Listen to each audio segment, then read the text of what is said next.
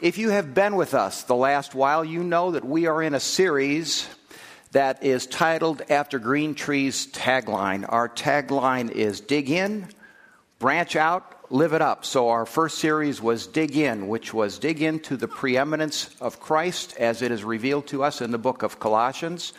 This series is Branch Out, which follows logically. It is to help us apply Christ's preeminence as we relate to our families, our community, and our world. And this morning, we're going to talk about civil disobedience, and in particular, something we're going to call holy disobedience. Now, those words, civil disobedience, generate controversy, and they raise, it, those words raise questions. So, what is the relationship between Christians and their government? Is there ever a reason for Christians to disobey government? And if so, when should Christians disobey and how can they do so well? So, our work this morning is to bring some order to this topic by looking at Scripture. Now, there is some irony to this, and that is that I'm not a pastor. I am a lawyer, and most of my professional career, I have counseled people on how they should go about obeying the law. So this morning, I've come before my congregation and tell my congregation how they should disobey the law. So um, I suppose that, um, however, that nobody should be surprised that any lawyer can argue any side of any issue. So, before we dive in, let's pray. Lord, we come this morning to talk about the relationship between your people and government. And because it is Memorial Day Sunday, it is right that we should first pause and express our thanks for those who have made sacrifices of time and even life for our country. So, Lord, we thank you for our nation. We thank you for those who serve, who serve in all kinds of different ways. We pray this morning that you would enlighten us, that you would enliven us, that you would bring clarity to our minds and courage to our hearts. And we pray this in your name. Amen. Okay, so what do we mean by holy disobedience? And I think it's best if we start by looking at a couple of recent examples from the news of holy disobedience. You may remember that last year there was a young white man named Dylann Roof who attacked and killed members of a historic black church in Charleston, South Carolina. And in the wake of that tragedy, South Carolina legislators began discussing removal of the Confederate flag from the state capitol of South Carolina. A young African American woman named Bree Newsom took matters into her own hands. Bree Newsom scaled the flagpole of the state capitol building. She snatched the flag and brought it down. And as she was coming down, she said to the police who were waiting to arrest her, In the name of Jesus, this flag has to come down. You come against me with hatred and violence and oppression. I come against you in the name of God. This flag comes down today. And as she was handcuffed and led away, she recited the 23rd Psalm that begins, The Lord is my shepherd. Now, as the Confederate flag controversy was simmering down, there was another controversy that was heating up in Rowan County, Kentucky. There, Kim Davis, the county clerk, ceased issuing marriage licenses after the Supreme Court ruled in favor of same sex marriage. Davis was a relatively new Christian and a relatively new Catholic, and she believed that as a Christian, she should not have to include her name on same sex marriage licenses.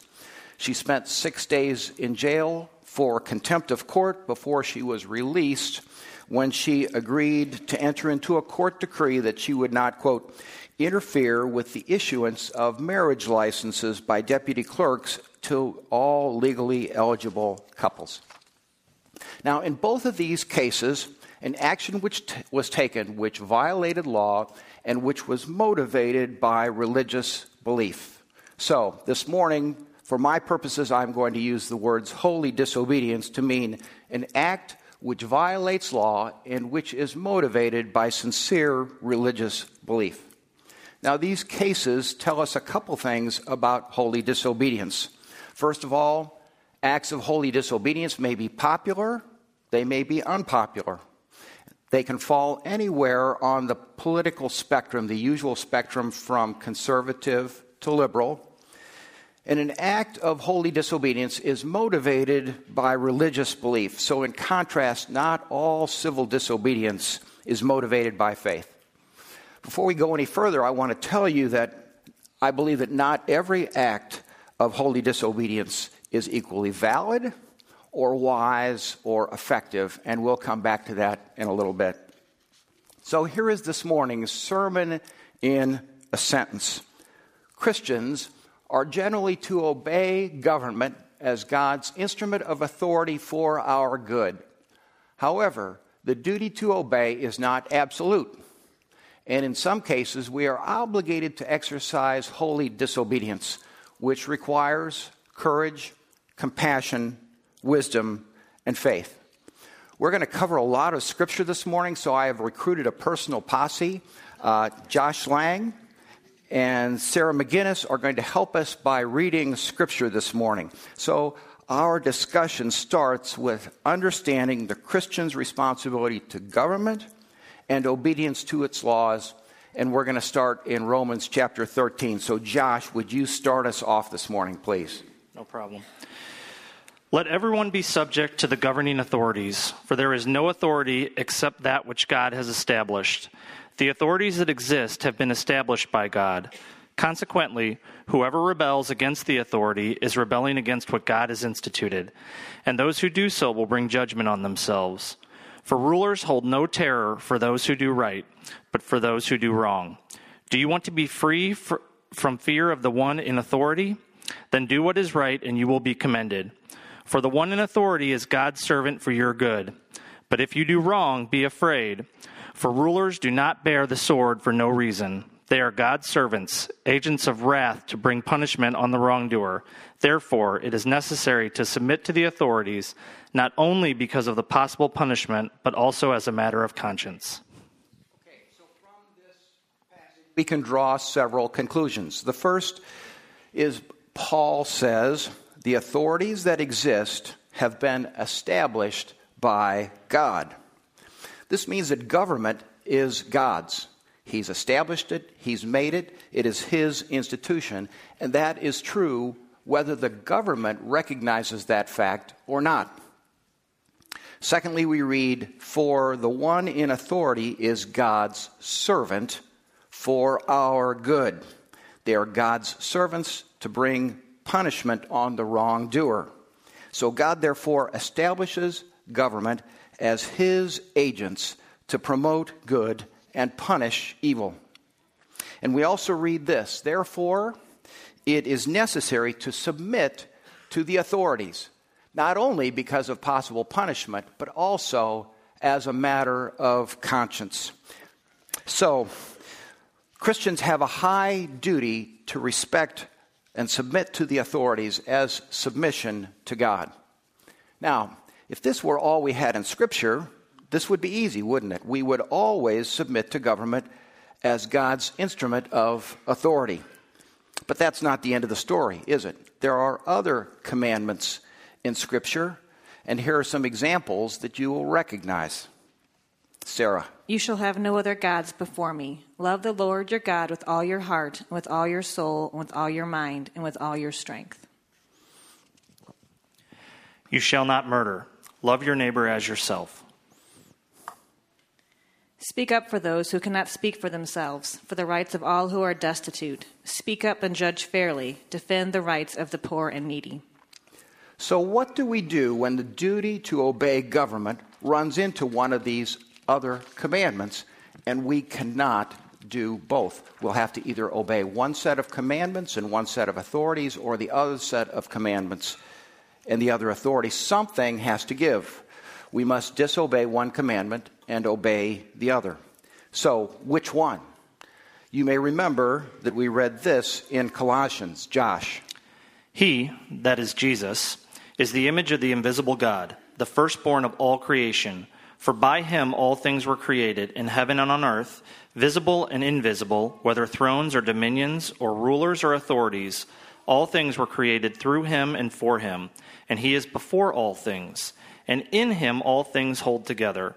And he is the head of the body, the church. He is the beginning, the firstborn from the dead, and in that everything he might be preeminent.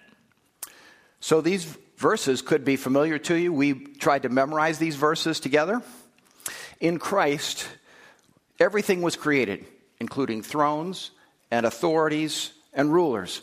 Christ is preeminent over all things, and therefore our duty to obey human authorities is conditioned on a greater overarching duty to obey God as God has been revealed to us in Jesus Christ.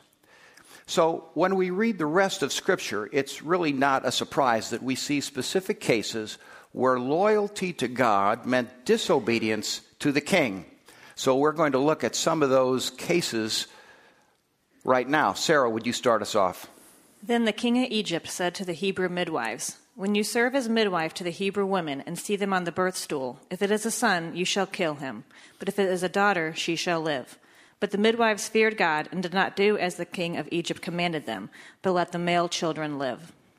So here was a clear order from the king to kill the boy babies of the Hebrew women. But the Hebrew midwives knew that to obey the king was to disobey God. We read that they feared God. They did not do what the king commanded. They acted to save the lives of the boys. And for saving the boys, we read that they received God's blessing. King Nebuchadnezzar made an image of God, and the herald proclaimed aloud, You are commanded, O peoples, that you are to fall down and to worship the golden image that King Nebuchadnezzar has set up. And whoever does not fall down and worship shall be immediately cast into a burning fiery furnace.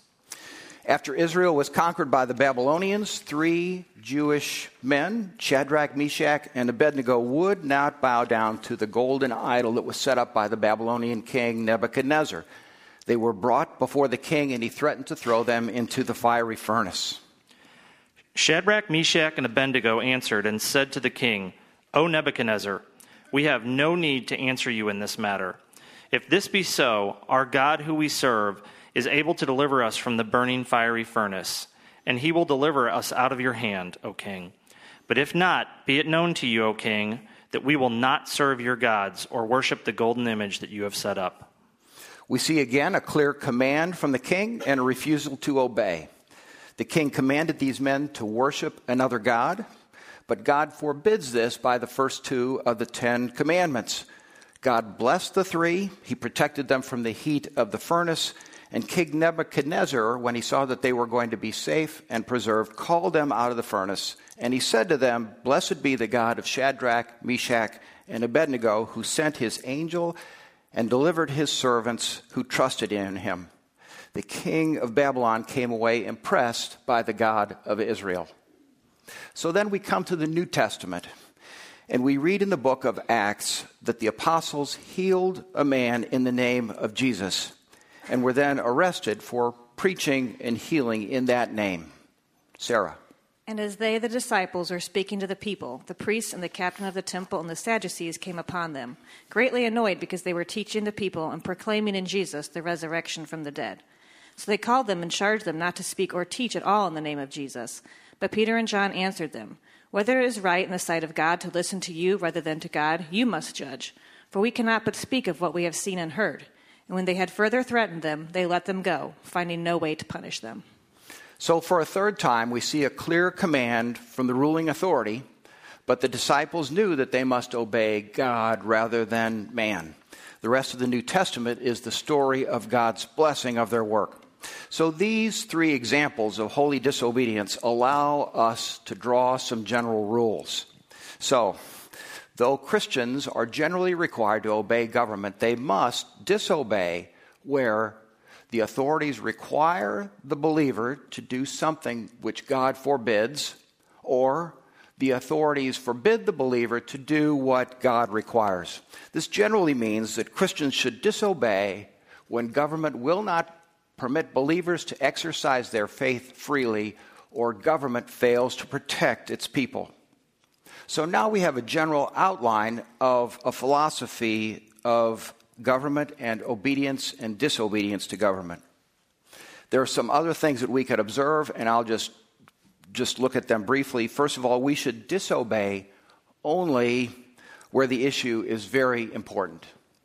We should exhaust legal means before using disobedience, and we should use nonviolent disobedience before we resort to violence. But there's something more that we should talk about here, and that is I said at the beginning that not every case of holy disobedience is as valid, right, and effective. There is much more to right and effective holy disobedience than a right philosophy. Just as important is the character of the person exercising holy disobedience. So I want to talk about four character qualities that the person exercising holy disobedience should have. These are courage, compassion, wisdom, and faith. Courage, compassion, wisdom, and faith. And I want to do that by talking about four Christians who exercised holy disobedience. So we're going to start off with courage, and we're going to look at a woman named Corrie ten Boom and her family. Corrie ten Boom was born into a family of watchmakers in Holland. They were all Christians, and they lived during World War II the Nazis occupied Holland and began to arrest the Jews and take them to concentration camps. The Ten Boom family would not stand idly by as the Jews were taken to their deaths, and so they built into their home a secret room, a hiding place where they could hide Jews in defiance of the Nazi authorities. One day, a Jewish mother and child, a baby, were brought to the Ten Boom house for hiding. And it happened that there was a local pastor there that day as they came in. Corrie ten Boom took the pastor to the room where the mother and baby were hiding, and she showed the newborn baby to the pastor. And she said to him, Would you be willing to take a Jewish mother and baby into your home? They will almost certainly be arrested otherwise. The color drained from the pastor's face. And he said, Miss ten Boom, I do hope that you're not involved with this illegal concealment. It's just not safe. No, definitely not. We could lose our lives for that Jewish child. Casper ten Boom, Corrie's aged father, took the child in his arms, and this is what he said You say we could lose our lives for this child. I will consider that the greatest honor that could come to my family. Casper ten Boom and his daughters Betsy and Corrie were arrested for helping the Jews. They were taken to concentration camps. Casper and Betsy died in the camps. Corrie was released due to a clerical error seven days before all of the women of her age in the concentration camps were taken to the gas chamber. It takes great courage to exercise holy disobedience. Then there's Dietrich Bonhoeffer. He models compassion. Bonhoeffer was a German theologian and pastor, and he was one of the founders of what was called the Confessing Church, which opposed Hitler. Bonhoeffer spoke out against Hitler's euthanasia program and the persecution of the Jews. And to the church, he had this to say Sarah. Only he who cries out for the Jews may sing Gregorian chant. Bonhoeffer meant that genuine faith requires that we identify ourselves with those who are being wrongfully persecuted. We must demonstrate compassion and care for those people, or our faith is no value, and we might as well skip the hymn singing. Bonhoeffer participated in a plot to assassinate Hitler. He was arrested and hanged less than a month before the German surrender. In his death, Bonhoeffer again associated himself with the Jews for whom he had compassion in life. Next, let's look at the wisdom of Dr. Martin Luther King. Dr. King was a pastor and scholar and the leader of the nonviolent civil rights movement of the 1950s and 1960s. On Good Friday of 1963, Dr. King was arrested in Birmingham, Alabama, while leading a campaign to end the city's racial segregation system. While he was under arrest, Dr. King wrote his letter from a Birmingham jail. It was an open letter that was addressed to eight white Birmingham pastors who had published a statement in the Birmingham newspaper condemning the protests. In his response letter, Dr. King refuted the white pastor's charges that the African American community was too impatient and that the campaign was too extreme. Dr. King wrote that human progress, quote, comes through the tireless efforts of men willing to be co workers with God. He prided himself to be among extremists like Jesus, the prophet Amos, the apostle Paul, and Abraham Lincoln. He quoted the classical theologians Augustine and Aquinas that an unjust law is no law at all. Dr. King consistently expressed his concern that segregation was not only hurting African Americans, it also hurt whites in that whites had a false sense of superiority. And he closed his letter from a Birmingham jail like this Josh. If I have said anything that overstates the truth and indicates an unreasonable impatience, I beg you to forgive me. If I have said anything that understates the truth and indicates my having a patience that allows me to settle for anything less than full brotherhood, I beg God to forgive me. I hope this letter finds you strong in the faith. I also hope that circumstances will soon make it possible for me to meet each of you, not as an integrationist or a civil rights leader, but as a clergyman and a Christian brother. Dr. King did not disparage those who opposed him. He was not mean or hateful. He gave good reasons for what the campaign had done, and he won many friends by his wisdom. Then there is a woman named Christy Anne Collins who reminds us that faith is required to exercise holy disobedience. Christy Anne Collins was arrested for blocking access to abortion clinics to save the lives of unborn children. On one occasion, she was arrested as she stood outside the offices of an abortion clinic. She was sharing information about positive alternatives to abortion. She was charged with and convicted of unlawful entry. She was offered the opportunity to make a statement to the court before she was sentenced. And here is the conclusion to her statement to the court. Your Honor, I know when I walk through that door into your jail, life is going to be painful for me. But I want to say that the day is going to come when you and I are going to stand before a different judge. Today I face temporal consequences for my action to love and protect preborn children. I am willing to do that. I would far rather pay any consequence you can impose upon me for my action to love and protect these children and their mothers than to one day face the righteous judge and have to say I was not faithful to the call of Christ. When that day comes, I want you and the people in this courtroom to know I will be praying for you and that you will come to that you will come to a reconciliation between right and wrong and have given your allegiance to God's justice. That is all I have to say, Your Honor. Christy Anne Collins tells us that her holy disobedience will be difficult, but that she can do this because she has faith that there will one day be a righteous judge who will make all things right. So these are the character qualities of those who exercise holy disobedience well courage, compassion, wisdom, and faith. Tall order, isn't it? Aren't those qualities that all of us could use more of as believers? These are things that are required not only to disobey government well, but to live life well and to make an impact in our community. The final point I want to make is that the very model for holy disobedience is our Savior.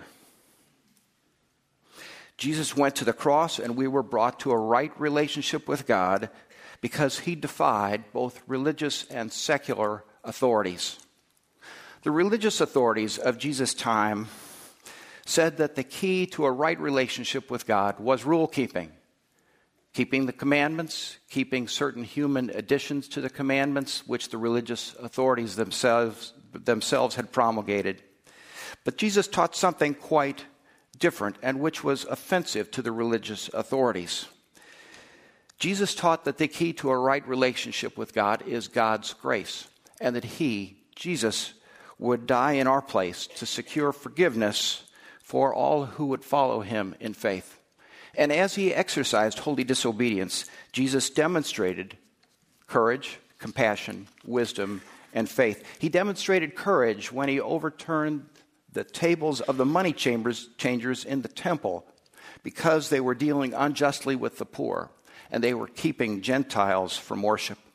He had compassion for the sick, and so he healed on the Sabbath, even though the religious authorities objected. He taught with a wisdom that delighted and astounded his hearers, but confounded the religious authorities. And he showed faith when he told Pontius Pilate that there was another judge, and that Pilate had only that authority which had been granted to him by God, and that one day God will make all things right. Yes, ultimately, we receive our salvation by the holy obedience, holy disobedience of Jesus. As I've prepared for this message, I have to tell you that I've gone through, I would say, both exhilaration and despair. As part of my preparation, I read a book on abortion. I read a biography of Martin Luther King, of Dietrich Bonhoeffer, and of Corrie ten Boom. And of course, I've been thrilled to see the length to which some Christians will go to care for others and to be faithful to God. But there's a flip side to this. I've read about the inhumanity of humanity. I've read about racism that oppresses and burns and kills. I've read about cruelty and oppression in prisons and concentration camps. And I, am sorry to say, I've read frequently about the hypocrisy and the indifference of people of the church who claim to be God's people. And so I would read these stories. I read these four books back to back to back to back, and I, it was just too hard to read sometimes. And so I would t- take my solace in the place I always take solace which, when I'm sorrowful, and that is a bowl of ice cream. So that's my remedy for sorrow. And so one night I was on a run to Schnucks for the precious frozen liquid, and I had been reading one of those stories. And um, partway there, I just said, God, why don't, how could you permit this to go on? Why don't you just end this world and judge us all, me included? Then, someplace between the parking lot and Schnucks and the Breyers chocolate chip, um, I remembered the cross, which is a good thing to remember.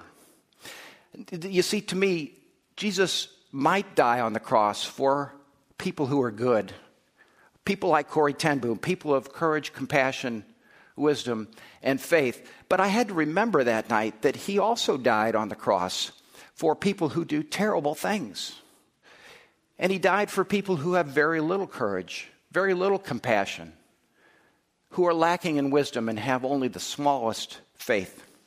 He died not only for the worst of us, but he died for those of us who are just someplace in between, but who struggle with problems like anger and lying and gossip and try to be faithful and don't always succeed.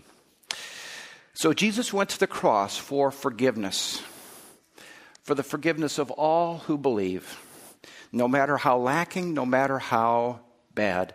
And that means that there is forgiveness that is available for me and for you. In a few moments, we're going to take communion together, and maybe the point is obvious, but we ought to draw the connection between what I've talked about this morning and the table. The table is, in a way, the great leveler. The cross is the great leveler, isn't it? We've talked this morning about some people who have done wonderful things. It's Memorial Day, and we remember, we remember those who have lived sacrificially for us as a nation and sometimes died for us in sacrifice to this nation. We've talked about four people who have those wonderful character qualities. And yet, there is no one who has lived so well as not to need the forgiveness of the cross that is represented by this table. There is none here who doesn't need this table. On the other hand, we've talked about some things that are really very unpleasant. We've talked about people who have done very cruel and oppressive things. And we have to acknowledge that very few of us have those four wonderful character qualities in the depth that we would like them. But we can also come to this table in confidence that Christ's death on the cross covers the sins for all who come in faith. So this table is not only necessary for each one of us, it is also sufficient for each one of us. There is no one who is beyond God's grace.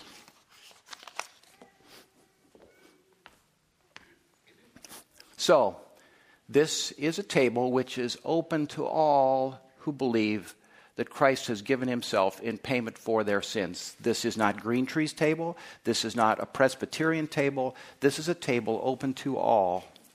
I would urge you, though, that if you don't know what Christ's death on the cross means for you, that you would refrain from partaking this morning and wait until you have worked that out. So let, let me pray for us, please. Lord, thank you that you have given your body and your blood for us, that we might draw close to you, that we might have our sins forgiven and be strengthened. And we pray in your name. Amen.